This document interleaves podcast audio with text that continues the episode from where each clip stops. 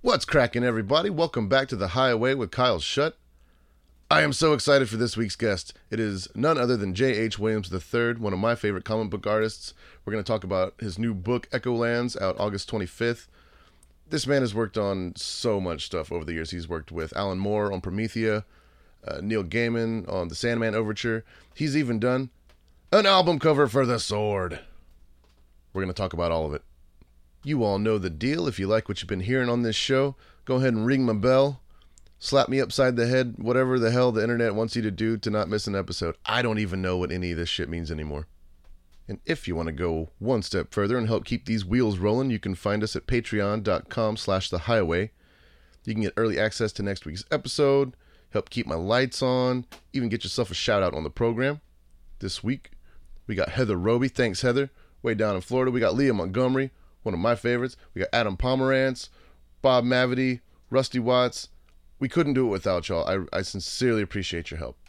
We also got to give mad love to our sponsors, Heil Sound. Because if you like the way I sound, it's because there's a Heil in front of me. That's enough of the fine print. It's time to talk about comics. Let's do things my way. The Highway.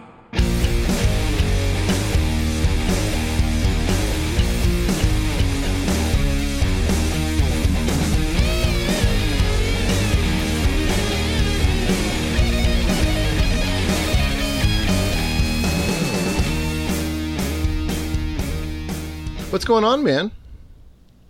Oh, you know, crazy, busy, and uh, all that stuff. I love it. I love it. It's uh, I mean, I, I feel like I've been busy during the whole pandemic, just like with uh, having to hustle or whatever. But uh, especially now Yeah. that things are opening up, um, I've been busier than ever. I just every day I just have too much to do. It's awesome. Uh, yeah. Yeah, there was a there was a a short period last year where you know uh, comics kind of had a where things got rough and a lot of companies halted things. Totally. um, and even Image Comics, where my new project is going to be at, you know, wasn't sure what was going to go on, and I, it was kind of strange because at that time I ended up kind of halting a little bit of work on Echolands, uh, just trying to see what was going to go on, and took the opportunity to do some shorter pieces, and that's how I ended up doing that uh, Batman Black and White thing. Beautiful. Um, And Becky uh, Cloonan, Yeah, who, who who's been on the show too, she did a cover for it, and too like that was just gorgeous. That whole project was awesome. Yeah, yeah. So you know we've stayed busy. Um, you know, and for the most part, even though comics had that rough patch, primarily because like Diamond distribution halted payments and stuff. Oosh, I didn't know that. Yeah, they halted payments to a lot of the publishers for a period of time, and so everyone kind of had a, a meltdown, a small meltdown, freak out, which is you know normal. Uh, but then they you know slowly figured itself out, and for the most part, from what I understand, comics in terms of sales weathered everything really well compared to some other industries. It's the funniest thing that I uh, I think I saw some picture that was like uh, talking about. Uh, uh, I can't remember exactly how it was worded, but it was talking about how artists are like not an essential um, uh, job in, in this you know pandemic and all this stuff. And I was just like, well, the person that made that graphic design that you just posted this picture on was an artist, and the people that designed this app were artists. And uh, you know what? If you ask me, I think artists are pretty goddamn essential because Yeah. the number one like you know uh, the thing that people needed during this whole time of isolation was art and just entertainment and, and uh, content, if you will, and everything. So yeah, it's uh, Exactly. funny how that um, that got brought to light as well. For me, at least. Yeah, yeah, absolutely. Uh, you know, I think what hurt a lot of people. You know, I'm not sure how how it was for you guys. You know, you guys are a pretty successful band, but I imagine you know the smaller acts and the and the theater people that do you know would do plays and things like that probably you know were hurt pretty badly by this whole thing. I'm sure. It was. Uh, I'm friends with somebody that works on a film set too, and he said that even you know he felt kind of bad because cause he had a job and he was getting paid pretty good money to like do film sets, but even then it was just you could tell they were you know uh, trying to uh, cut as many corners as possible and keep costs down and stuff. Like every, everybody in every uh, line of work got hit really hard, but um, but we've all heard enough yeah about that. Let's uh, let's talk Yeah. about the fun Yeah. stuff, man. Yeah, I'm really excited that you came on. I, I, I absolutely love your art style. I, feel like um, when I whenever I create music, I, I try to you know I love heavy metal and, and you know Black Sabbath, Slayer just as much as I love you know the Temptations and the JBs just as just as much as I love uh, you know. Wagner just as much as I love Cannibal Corpse, so it's it's all over the place, and I try to um, incorporate my you know, um, just the, noise I hear in my head, all that stuff. I try to like create my own sound out of it. Uh, but you being a, a visual artist, um, whenever I- don't know if I can speak for you personally, but whenever I look at your work, it, it's just like you marry a watercolor with like hardcore, beautiful penciling with uh, you know, other just uh, ink. It's just you combine so many styles within your frames. I was just wondering um, how you got your start. Like what what made you want to pick up a pencil and tell the world to go fuck itself? Um, I'm not sure. I mean, my parents would joke that, uh, particularly my mom, she would say that one of the first things I ever picked up was a pencil. Um, so I, you know, I'm not sure where where the inspiration early on as a kid came from to draw. I just, I always just remember doing it, um, and I would, you know, early on would be inspired to draw some of the superhero characters and stuff I would come across in comic books, you know, at a very early, very, very early age. I was so young at the time that I didn't understand the concept of what makes a comic book. I didn't understand that there, you know, the people behind the the curtains there making this stuff um, uh, until I was probably kind of silly uh, thinking about it, but you know, I guess I was around eight years old when you know the the idea of creators uh, struck me. You know, I knew Stan Lee, so like when I would pick up Marvel comics as a kid, you always saw Stan Lee presents, right? Yeah. So I knew Stan Lee, but um, as a kid, I was super uh, into toys and ended up falling in love with um, these Japanese toys called Micronauts. Uh, and I was just insane over those. And then one day I'm looking at comic books at like a 7 Eleven spinner rack, and there's a Micronauts number one sitting there uh, from Marvel Comics. And I'm Yeah. like, I, and I was like, whoa, you know? And so I bought it, and I was so obsessed with these toys I, I, I sat down right away and read the comic on the the stoop of the 7-Eleven parking lot, and um, was just blown away by what I was seeing and reading. It was unlike any comic I had really encountered before. And I don't know if that was my childhood obsession with the toys playing a role in feeling that, but I ended up being so obsessed with it that I poured over every little detail on the pages, and that was the first time I really, really noticed the credits box and saw you know the entire creative team. You know, Bill Mantlo, Michael Golden, Al Milgrom. Uh, I can't remember who the colorist was, but um, and I was like, I was like, whoa, you know, it was just like this realization happened for me at that point, and I became obsessed with that comic and the art and the story in it, and ended up showing my friends um, this comic, and they're like, oh, well, if you like that, you got to see this other comic called Uncanny X Men, which is around the Claremont, Dave Cockrum, John Byrne period. God damn. Yeah, and I saw that, and it was just as I felt just as compelled by that as I did the Micronauts, even though it was quite different. And that's when I sort of like a realization hit me about, oh well, I draw, I could do this. This is what I'm going to do. so I kind of made that decision to be a comic book artist at you know eight or nine years I old love it. and never deviated from that from that uh, direction. Probably, you know, maybe not the best decision. You know, uh, no, I think you did pretty good. life goal, but not really because I did, being so set in my ways so early on, I really kind of like didn't give myself a choice to do anything but. So if if it didn't work out, I, I, I probably who knows what would have happened to me. right? I feel that way about guitar. Like I didn't make a lot of money, but I definitely like made the right decision. you know, because I, I couldn't imagine doing anything else with my life uh, other than what I did. So fucking kudos to you for sticking with that. That's yeah, exactly. Uh, that's beautiful.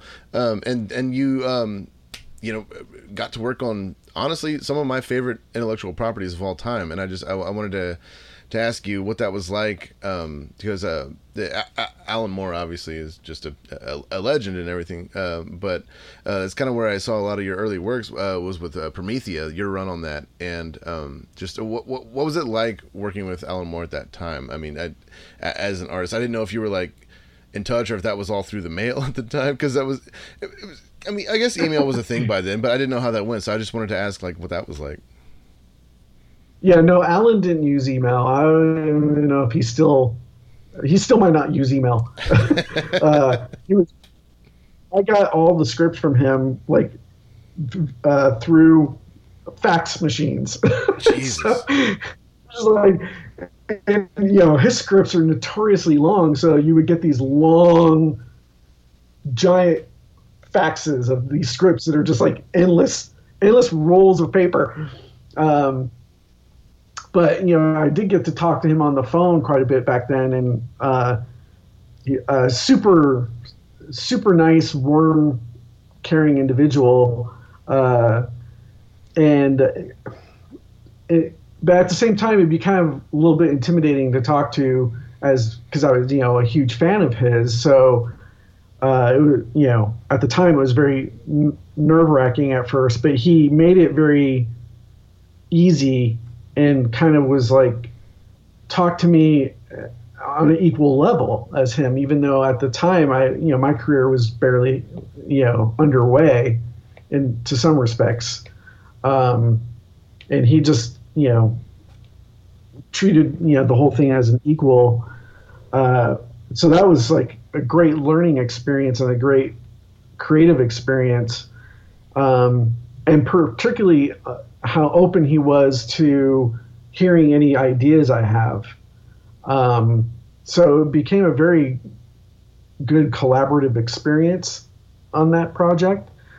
Um, and yeah, I, I'm not sure what else to really remark about it other than, you know, how genuine of a caring person he is. Um, What's fascinating though is like I don't know. Have you ever seen any of his scripts? Uh, n- not actually, like in the writing. No. Oh, okay. Yeah, because it's interesting when you converse with him because his scripts are insanely detailed. Um, you know, and some sometimes a one panel description could go on for you know over a page of text or so that you could read, uh, single spaced. Um, as an example, this is an extreme example. Uh, do you remember the uh, Mobius strip page? Yes. That one was, I think, five pages long, one paragraph, oh single God. space.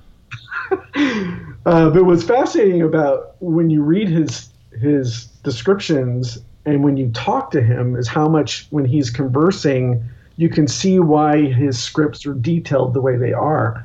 So his brain work, seems to me to work in a very fascinating way. Like at the at the beginning of a conversation, when he's trying to make a point, at the beginning of what he's about to say, he already knows what his end point is going to be as he's speaking. I, I get and that. so yeah. Yes. Yeah, so, so he's like so having he's a battle very, with himself the whole time, trying to spit yeah, it out. Well, like, well, no, it's more like this sense of clarity. Oh, nice. And, and the fact that he can he knows what his endpoint is before he even speaks, uh, even if it's a long answer to something, and so because he thinks in the in such com- uh, complex ways with language, you can see I can see why his scripts are so dauntingly detailed when you read them. If you ever get a chance to read one, I, I recommend you you get you you try it out and see what I mean. I mean, I've I read enough you, of his you, books. I, I, would really uh, appreciate reading something like from that angle. Um, I, I, have read uh, uh, a few film scripts, and like I read a, a, Tarantino script one time. It's kind of the same way, where like his scripts are so dense with the scene descriptions. So I, I could only imagine what yeah what Moore's uh, was like. yeah, and it was fascinating in terms of you know being an artist to work on that stuff. You know, I mean, Alan will get so detailed where you know there's a joke me and a friend of mine would have where you know yeah he'll des- he'll describe the cracks in the pavement you know? But at the end of the day you know he'll go through this long detailed description but at the end of the day he would always say you know but if you see it differently or a better way to do what i'm describing here go for it. That's and i wouldn't have to call him. Like the first couple times i would call him like hey i'm thinking about doing it this way and he's like whatever you think is best jim. So he would kind of like go through this process of you know offering lots of lots of detailed information but then once it left his hands he's sort of like well now it's up to the other person to do what they think is best with what i've given them. Wow. so it's pretty fascinating uh, that he could relinquish in that way That's really cool. How is it uh, on, on the flip side of that coin? Uh, just because you also got to work on uh, the the Sandman overture, which I thought was uh, just incredible as well. I, lo- I love the original. I loved um, the, the it was a prequel, I, I suppose, uh, if you could call it that. But what was it like uh, working with Neil, uh, kind of on the opposite side of that kind of hero coin? Um, yeah. Um, again, it was extremely collaborative, but in a kind of a different way. Uh, well, in terms of the scripts too, like um, where Alan has this methodical sense to the detail, I kind of feel like uh, Neil's scripts, well, they give you all the information you need. There's this, this almost floating openness to how he's delivering the information to you. Um, and uh, almost a lyrical kind of feeling to some of it. Um, and that, but and then also would be quite open to you know whatever suggestions or whatever I wanted to do. He kind of would like let let me toy with things, uh, much in the same way Alan would let me toy with things, which is you know that's sort of what you want. You want to be able to have that kind of freedom to move around if you need to. Uh, but what was super fun, there was a couple instances in the process of Sandman that were fun for me. Is at the before he started writing, he asked me for a list of things I'm in, I, I'm interested in or would like to draw, and so I just came up with this list. I just came up with this list of like some of the things just came to mind, or other things are like, oh, that would be fun, or just uh, you know a simple word like oh insects, you know, or westerns or whatever, and I would just throw this list down, and he found in some way or another throughout the entire thing to get it all in there. Wow. And Damn, so that's incredible. yeah, and so it's like so he really wanted to he really thought about that list. It wasn't just you know uh, it wasn't lip service in any way to ask for that list. He he consciously looked for ways to kind of inject those things in there in a way that fit the narrative and felt natural. Um, and then another moment that was really really great. Uh, I can't remember which issue we were working on, but um, he called me and was I think he had a question about something and or or wanted to pick my brain about something and he I w- was waiting for the next set of pages of script and he decides to on the phone for about 20 minutes or so to read to me what he's written so far. and so that That's was like wild. yeah, because Neil has such a great speaking voice. It's like this, there's this almost spiritual calmness to the way he speaks, but yet sounds like a storyteller.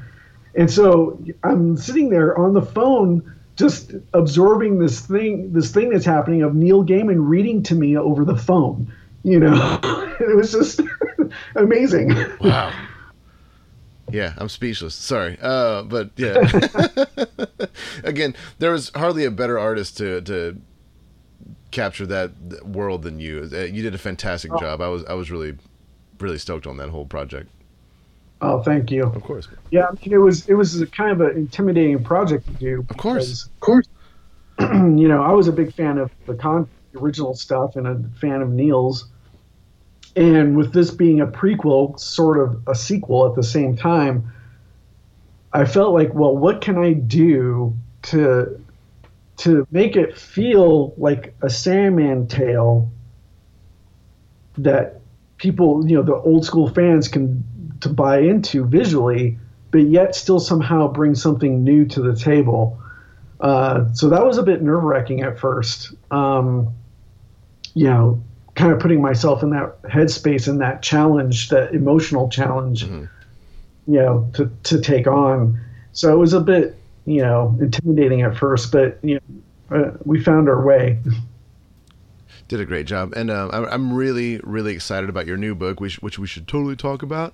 Uh, yeah, Echolands. Uh, it's uh, you um, gave me the honor of reading the first two issues, and dude, I it it's so fresh and new, but like really classic at the same time. And and, and uh, you have a little. I don't know if it's going in the actual issue, but at the the last page is kind of like the story of of how it came about with. Um, yeah, and, and how you created it, and uh, it's just it, it's taking you like 15 years to get to this point because of like all the crazy opportunities that you had. It kind of reminded me of uh, my own sort of musical career, where it's just like there at a certain point, you know, in your upswing, there's just not enough time to do all the things you want to do and uh, some ideas yeah. get left by the wayside. So it's so rad that uh, you finally had the time to bring this project to light because it's an amazing story, um, and it, it, it, I think there's a quote of mine on the uh, one of the the promo pics that's like it, it really does read like a blockbuster like Hollywood car chase. It's just so fast paced and uh, just beautifully drawn and painted, and uh, yeah, I just love it. Uh, yeah, uh,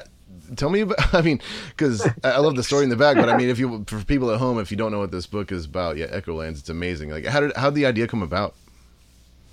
Um well early on when i was a kid you know like i said i would draw stuff all the time but you know also as a kid you know drawing stuff i know like iron man or the hulk or spider-man or whatever you know or draw, trying to do drawings of the micronauts or whatever you know, I would do that stuff. But then, you know, at a certain point, when you, I guess because my um, my attractiveness to comics made me think about my art not just as drawing cool things or fun things, but you know, telling a story. And so when your mind starts to go into that headspace, you start inventing things that are yours, right? Uh, even at an early age. So you know, the main character in Echolands, uh, Hope Red Hood, is a character that um, I came up with as a kid. Uh, and I was thinking about this uh, the other day that there's other elements within the story that, you know, are from the same time period. Like her, the main adversary she faces off was invented around the same time. He just looks completely different now. Um, and so it was a character that always lived in my head, and I knew that I wanted her to, to kind of exist in a world that is different than our, than ours, but yet familiar. Um, and always dreamed about trying to do something with it. And then when I met Haden Blackman, it was around the time I was uh, on early on in, on Promethea. He and I did a, a Hellboy short story together, um, and he worked for LucasArts at the time and uh, was writing, you know, various Star Wars things and tidbits of other things for Dark Horse Comics. And they uh, asked us, asked him to do this Hellboy short story, and we collaborated together on that. And it was such, it was fun to do. And so I'm like, huh, maybe I should mention this this thing I have to him to see if we could develop it into something. And I did, and he loved the basic, you know, notion of what what I wanted this thing to be. And so we just started having conversations about it as we were both on our own, you know, car- career trajectories. And we would just talk back and forth about it and uh, slowly develop it. And it's such a complex. I'm glad we had that time, even though it's kind of like, wow, that took a long time to come to fruition. But it's good that it did because it's a very complex concept that we have once people see when we have the big reveal of what everything actually is, you know, oh, man. how diverse and complex it is, is it needed the time to kind of germinate properly. Um, and uh, so that's how it got started at the beginning. We built this solid outline of what we wanted to accomplish with it, and and things like that. Uh, but then the writing process, you know, the actual writing of the issues didn't happen until, you know, after Sandman Overture um, was completed. Uh, but it was, you know, and it, what was fascinating about that process, we were, we're writing the scripts from this outline we created, but then as we started writing it, there were certain elements that were kind of like, oh, this is the we need to open this uh, this particular detail up, and it kind of brings some of the characters into different directions than, than we originally uh, thought which is kind of cool. So it's almost like it begins to write itself, you know? Yeah, man, I love it. Seriously, I cannot wait to see where it goes. Uh, it's it, it's already like so fun. I just it's you know it's a really brutal story and and it's yeah, but it's God, it's yeah. so fun. I'm really really excited about seeing where it goes. Um, but yeah, we. Um, oh, go ahead. Oh, I was just gonna. I was just gonna say, uh, you know, we wanted to do something that at the outset you think you know what you're reading, and then there, you know, then a certain, you know, you turn a page and you're like, oh my god, that's horrific, or whatever, to kind of keep throwing these stylistic or genre curveballs mm-hmm. into this tale, so you, so it doesn't ever feel like it's just meant to be one thing, even though it is an all-encompassing concept. Um, and then the other thing, in terms like of it of it being fun, that was also kind of important to us, is to kind of like, how do we tell this, you know, serious adventure tale, and have it have serious consequences, but still is enjoyable to to go along for that ride. Um, and I think part of that might stem from the subconscious idea of at least for me, um, it's sort of a love letter to some of the weird comics I would read when I was a kid from the 1970s, how and how far out they could get, even though it's a serious tale, they could be pretty wild. Um, and so I think there's a lot of that that in its heart on this thing, even though it it it's through a lens from of today, the way it moves and functions. You know, it's just beautiful. It really is. Everybody, yeah, go. Well, when's the first issue come out?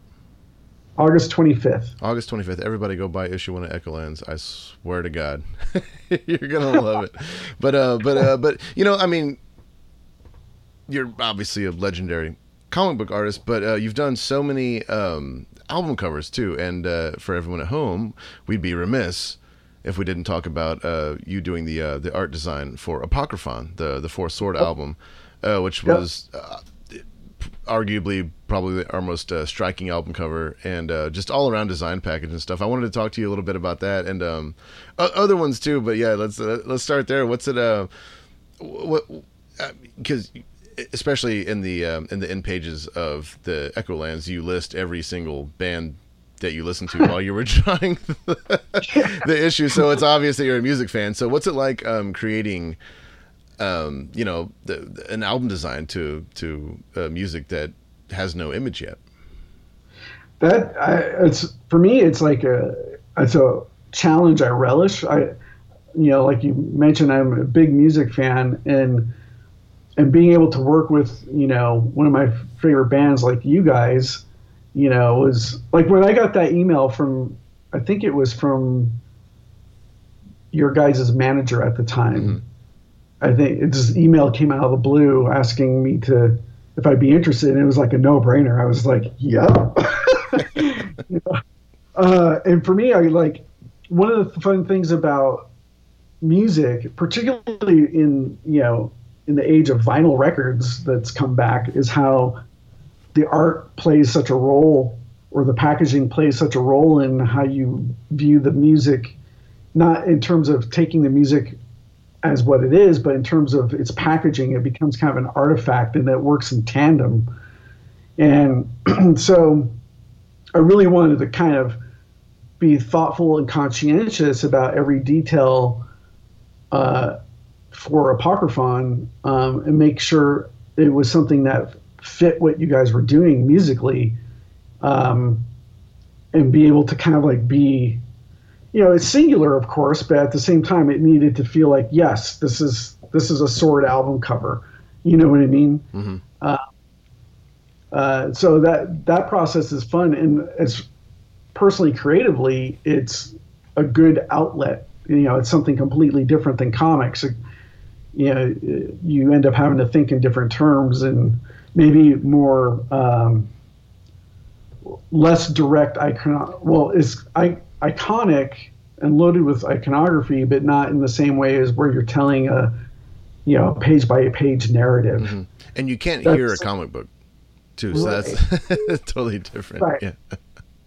But at the same time, you know, when I was working on the art for Apocryphon, I, I did want all the pieces to feel like like yes, you know, you pull out the inner sleeve and it clearly belongs the inner sleeve belongs in this cover and the back of the cover belongs with that cover and that inner sleeve and have it have a sense of its own uh, vague narrative vibe, I guess you could say, without it being like a concept record, you know? Totally. So, yeah. One, one thing that did stick out to me um, that you asked us for during that time, because every every idea that you put on the table, I was like, yeah, it's amazing. Obviously, it's genius. of course, like it's just like go with it. But you asked us all. Uh, you, you um, I don't know how you worded it exactly, but you wanted to create some sort because apocryphon, uh, the word itself. I mean, it, it refers to a, a, a, the the books of the Bible that have been hidden away, you know, and hidden hidden knowledge, basically any sort of tome of um, knowledge that's uh, supposedly hidden from uh, public view, mass consumption, and you wanted to create a a secret alphabet um, yeah. sort of within it and all uh, and all these sigils and stuff. And you asked us each individually. I'm not going to say what everyone's letters were. I'm not going to say what they all meant to anybody. Right. But uh, yeah, you asked us each to provide you with three letters that you created our own. Uh, unique uh, secret alphabet symbols out of, and I just thought that was so fucking cool because I still I put because uh, uh, uh, Jimmy unfortunately doesn't. Uh, he plays drums. He doesn't have a pick. But uh, the the three of us that do use a pick. Well, Brian plays with his fingers too, so he doesn't even use a pick. But we got him picks anyway. But uh, the three of us had our secret alphabet sigils put on the back of our picks for that whole album cycle. So if you have a if you have a sword pick from the Apocryphon tour with a weird symbol on the back, the yeah JH is the guy that made him. Yeah, for sure yeah, that was fun because like when I was talking to JD about you know uh, the, the album title and some of the lyrics of the songs and stuff, um, and he had mentioned about you know how you described the word, the definition of the word apocryphon, and also I think he mentioned it's like a secret knowledge or secret language, and it made me think about this thing that I learned w- while working with Alan on Promethea about the alphabet of desire, which is a magical practice where, for anybody out, you know, any of the listeners who want to try it, you, you come up with a a mantra or some sort of goal you have in mind, and you write it down, and you take the first letter from each word and create a sigil out of those letters. Whoa. Um, and and you sort of meditate on it uh, for a while, and you can either keep it around or you can then destroy the sentence, like burn it or whatever, and you sort of just let it go. You let it go out into the universe and see if it comes back to you as the thing that you desire that you that you're wanting to accomplish. And so when I talked to JD about that in relation to what he was saying, he thought that was a really cool thing. And I'm like, well, let's let's do that then, you know, uh, and sort of adopt that idea of turning the song uh, titles into sigils and then having you guys come up with your own mantras and just just give me the, the, the letters to turn into a sigil. I don't need to know what it is. That's only for each one of you individually. You know, I just thought that was kind of cool and it made it. I, I felt like it adds a personal touch uh, to the project. Not that all your projects aren't personal, but a personal touch between the entire creative process, between what I was doing and what you guys were doing. You know, like this interesting connection point. You know. Absolutely. My sigil, by the way, is fucking badass. You nailed it. Uh, it's, it looks so good. Uh, I'll, I'll, I'll, I'll, I'll, say mine. Uh, my, mine was TRB. That was uh, those those were my three letters. But yeah, that and uh, yeah, yeah, you knocked it, was it out so, of the park. Oh, thanks. And what was so cool is like when we the decision to make this uh, instead of listing the names of the songs on the back is just to put the sigils Mhm. was, uh, you know, that was awesome. So it just kept it kind of like anybody looking at the package, or like it creates a sense of mystery and makes them want to open it up and put the record on. You know. Absolutely. Uh, and ironically, it's one of our uh, least available records. Uh, it just every time we press it, it sells out, and it's just yeah, sometimes I see them on eBay for like a crazy ass amount of money. So Oh it's yeah, yeah. funny uh, how uh, an album called Apocryphon ends up being the hardest uh, of our albums to get. That's like some sort of hidden Oh. knowledge. Ha! It's time for time for. Uh, uh, how long before we're at the anniversary point? Oh God! You know what? You know what hit me uh, is it was one thing whenever the 10 year anniversary of the Sword first album came up or the second album, but it's like once we start hitting the 10 year anniversary of like our later period shit, I'm like, oh God, we're so old. I kid, I kid, but um, But- yeah, like Prom- oh, I mean, yeah, Promethea just had, you know, 20th anniversary, jeez. right? Jeez. Yeah. Um. I. I and also. Um. I mean, you've done a lot of album packages. Um. All over the board. But uh, one of my favorite bands, Blondie. Um. I mean, you got to work really closely with them. Uh. Whenever you did their. Uh. I don't know if there's a latest album. It was two albums ago. I, I think the package, or, or it, Yeah, I I don't know if you're still two- working with them, but.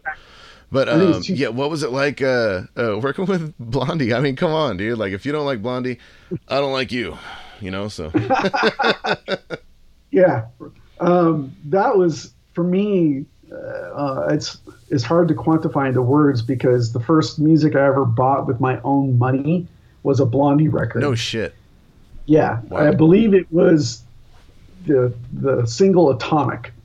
I think that was the first record I ever bought with my own money from them, and ended up backtracking a little bit on their music at that point.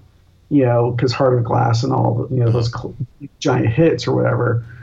Uh, and I I became obsessed with them. Uh, I even was a member of the Blondie fan club.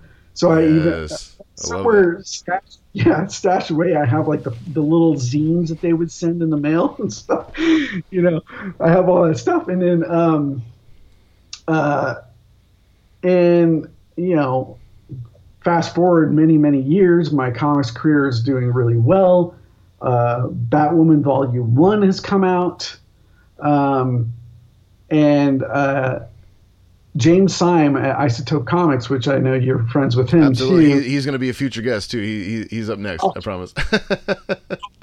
Love you, James.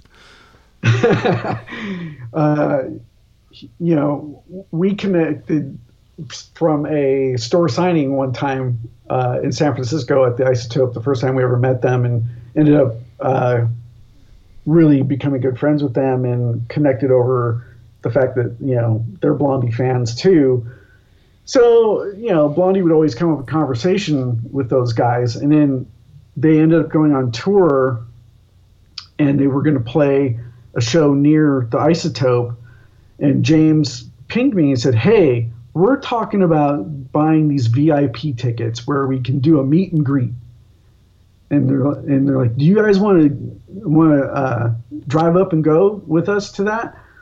And you know, so we're Wendy and I, my wife, uh, decide we decided to to do that.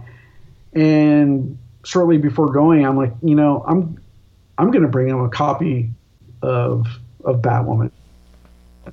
You know, I signed it uh, to them and all that stuff, and I brought it. And it was interesting because the meet and greet was before the show, so we have the meet and greet. I feel like I'm going to have a panic attack. you know, you know, meeting my favorite band of all time, and uh, there was, you know, everything is awkward. I think it's, it's equally awkward for them as it is for the fans because they don't know who we are, you you know, so the you know it's just this thing that they're doing. Um, so I ended up giving them the book. Uh, they took pictures holding the book, and then it was, then it was you know time to shoo us all out because they need to get you know calm down and be ready for the show. Um, and as we're walking out, Wendy noticed uh, Debbie in one of the side rooms. The door was open. she's holding the book and she's flipping through it, and she's pointing towards us as we're leaving. So she was showing it to somebody, And then after the show, the concert was great, of course. There's no no question about that. Uh, so after the show, we're out at the merch booth and we're talking to the opening band, and they're like, "What are you guys doing out here? You have you have VIP tickets." And we we tell them, you know, well, we were told it was only for the beginning of the show, and um, you know, they're like, "No, no, no, no way." And so they bring us back to the back room, and there's other other fans back there, and so you know, like, okay, cool. So we're hanging out for a bit, and so it's me, James, uh, Kirsten, my wife Wendy, and our friend um, um, uh, Victor. Sorry, my name, my my brain's a little fuzzy. I, I had bad sleep last night. uh, uh, we're all hanging around, kind of like, oh, this is interesting. What's happening? There's no band members in the room, and everybody's just kind of off in their own little groups talking to each other. And then the band finally starts coming in, and Chris Stein sees us and makes a beeline straight for us. Damn. And he's, he comes over and starts talking to, to us. He's like, hey, that book you gave us, this that book is really great. And starts having this conversation with us. And James Sime, the brilliant man that he is, says to Chris, he's like, he's like, Chris, Chris I gotta tell you, this guy who gave, who did this book, he he he knows Alan Moore. He, he's worked with Alan Moore. And Chris Stein goes, You know Alan Moore? And the whole dynamic of the conversation changed from that point. Um, and he was like, he's like, oh my gosh, he's like, I, you know, that's so great. And, and me, I have this tendency to nervously blur out things that maybe not are professionally appropriate. Uh, you know, because of my enthusiasm and I see something, a, a, possible opportunity right in front of me, and I'm like, I, I just gotta say it. So I just go, well, if you need ever needed a, an artist, and Chris looks at me and he pauses for about two seconds. He goes, next album cover. Nice. Just like that. And, you know, we continued to have a little bit of a conversation. He took my phone number. And, you know, after that, we're all giddy and nuts. We go and have uh, like a late, late, late meal at some diner, and we're all like, "Can you believe that? That was so crazy!" And we stayed overnight in the area. Uh, but by the time we were driving home, we decided to check our messages, and Chris Stein had already left a message on my phone. Damn. Uh, and so, because like at, at the meal, we're like, "Oh, I can't believe he said that and all this stuff, and, you know, and you kind of are like, what a cool idea, and it's awesome that they said that to me, but at the same time, you don't really believe it's a real thing, right? Because it's like it's Blondie, right? Um, but then you know, no, I had this phone message from him, and he's like, he's like, yeah, you know, I have to apologize. I didn't realize who you were until I looked you up after the concert and all this stuff, and was like excited over my comics. That's really career. cool, man. Yeah, and then it just kept going from there. I mean, and then then in terms of the working process, you know, we ended up both Wendy and I helped them name the album. Damn. Uh, because you know, Chris he was so open. He's like, "Yeah, we're not sure what to call it," because I kind of wanted to know what the, it was going to be called in order to do the work. And so we ended up getting involved in the, the naming process, uh, which was cool. And then in terms of uh, the actual visuals for the record, you know, they sent me demos and stuff, and they, I got this particular vibe for, from it. And I'm like, you know, it makes me think of these things, uh, particular things. I'm like, what do you? And I ended up having a phone conversation with him, with Chris and Debbie on the phone, and uh, and they they were both kind of like, oh yeah, these are cool ideas. Whatever you want to do. That's that's all the involvement that I had from them in terms of developing the images. They just purely left it up to me. God, that's really cool. Which was goddamn so cool, but extremely nerve wracking and made me paranoid. You know, when first sending them the work, it's like I sent them all the images, and I'm like, uh, are you you know was waiting with bated breath the entire day, hoping that I wasn't gonna get a phone call saying they hated me. I know the feeling. Oh my god. Uh, and one of the most awesome things is uh, I mentioned to him like they hardly ever print their lyrics in was, the record. That's exactly what I was going to ask you about. Yeah, and so I always feel like like that's one of the things that w- I appreciate about working with you guys on the sword is your willingness to put the the lyrics in the packaging. I just always just think that's like a good idea, you know. Um, and with Blondie, the the record that they made, Ghosts of Download, has it's like this kind of cool, smooth, digital dance kind of thing going on a little bit on the electronic side.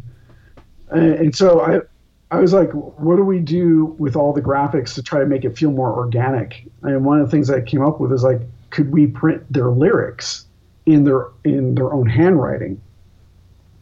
And so that was part of the conversation uh, with Chris and Debbie. And I'm like, how did you guys feel about that? Are you would you do that? And, and Debbie says, well, I don't really have any lyrics written down. They're just they're just done on a on a word processor. and Chris Chris is like, well, that's awfully efficient. And you know, so it was like this little joke between the two of them. I thought was super cute and funny. But so what they ended up doing is she she wrote down the lyrics to the songs that she wrote the lyrics for, and then Chris wrote down his lyrics, and then uh, uh, one of the other guys who wrote one, some of the lyrics wrote wrote it down. And so I got all, all, these handwritten lyrics to them, and I had told them I'm like, just send me photocopies or whatever. But they sent me the original handwritten lyrics. So sick. So I have a binder of those. You know, they never asked for it, back or anything, huh? Like, nope. It's like the of that time is you know here's here's living proof of yes I did this, uh, and then you know so and it's so it's like with you guys you know getting to know you guys doing the work on apocryphon we've all stayed in touch and stuff over the years and it's been the same thing with them. They're just super cool people. God that is so cool so dude again thanks jim for like coming on the show and just like telling all about this history because this is um this is super important stuff to me and I, I, hope everyone out there like just gets as much enjoyment out of all these uh, just amazing stories as i do I, I, I really appreciate you dishing about it. Seriously. No, I'm I, am i I'm happy you asked me to come on. It's super fun to do, and you know I love what you do. I love what the sword does. You know, earlier in the conversation you mentioned about how you have all these different uh, musical interests and stuff, and it shows in a lot of the covers that you've been putting up on Bandcamp. You've got quite the list of cool songs on there that you've tackled you know, that's super great.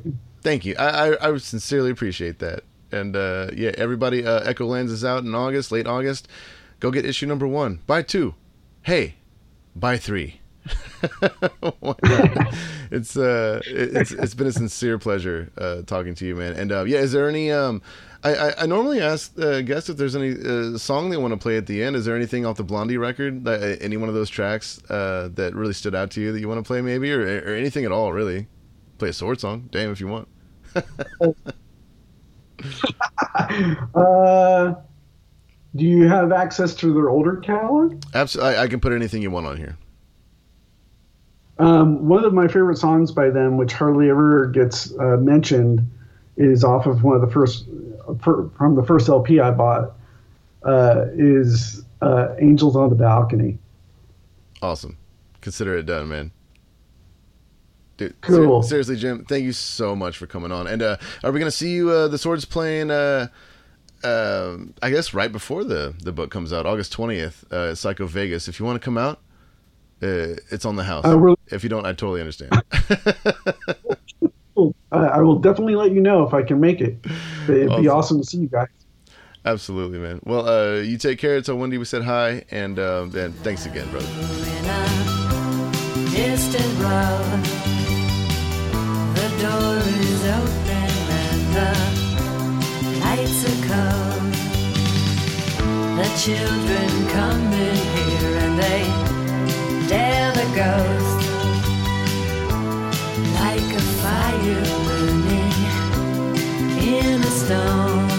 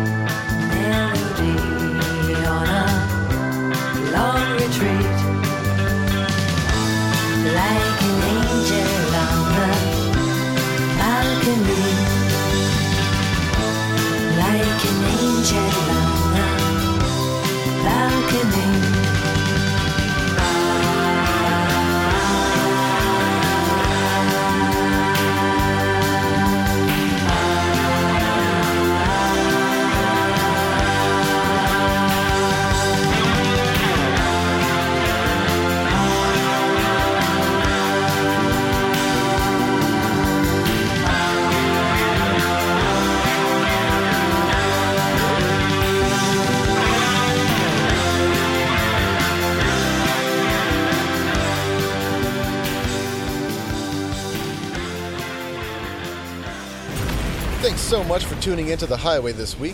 A big shout out to Reverend Guitars, Railhammer Pickups, and Earthquaker Devices. If you liked what you heard, you can follow where you can follow, subscribe where you can subscribe, and if you want to go one step further, you can support us on Patreon at The High Way with Kyle Shutt. For a few bucks a month, you can help us keep this party going, get early access to next week's episode, and even get yourself a shout out.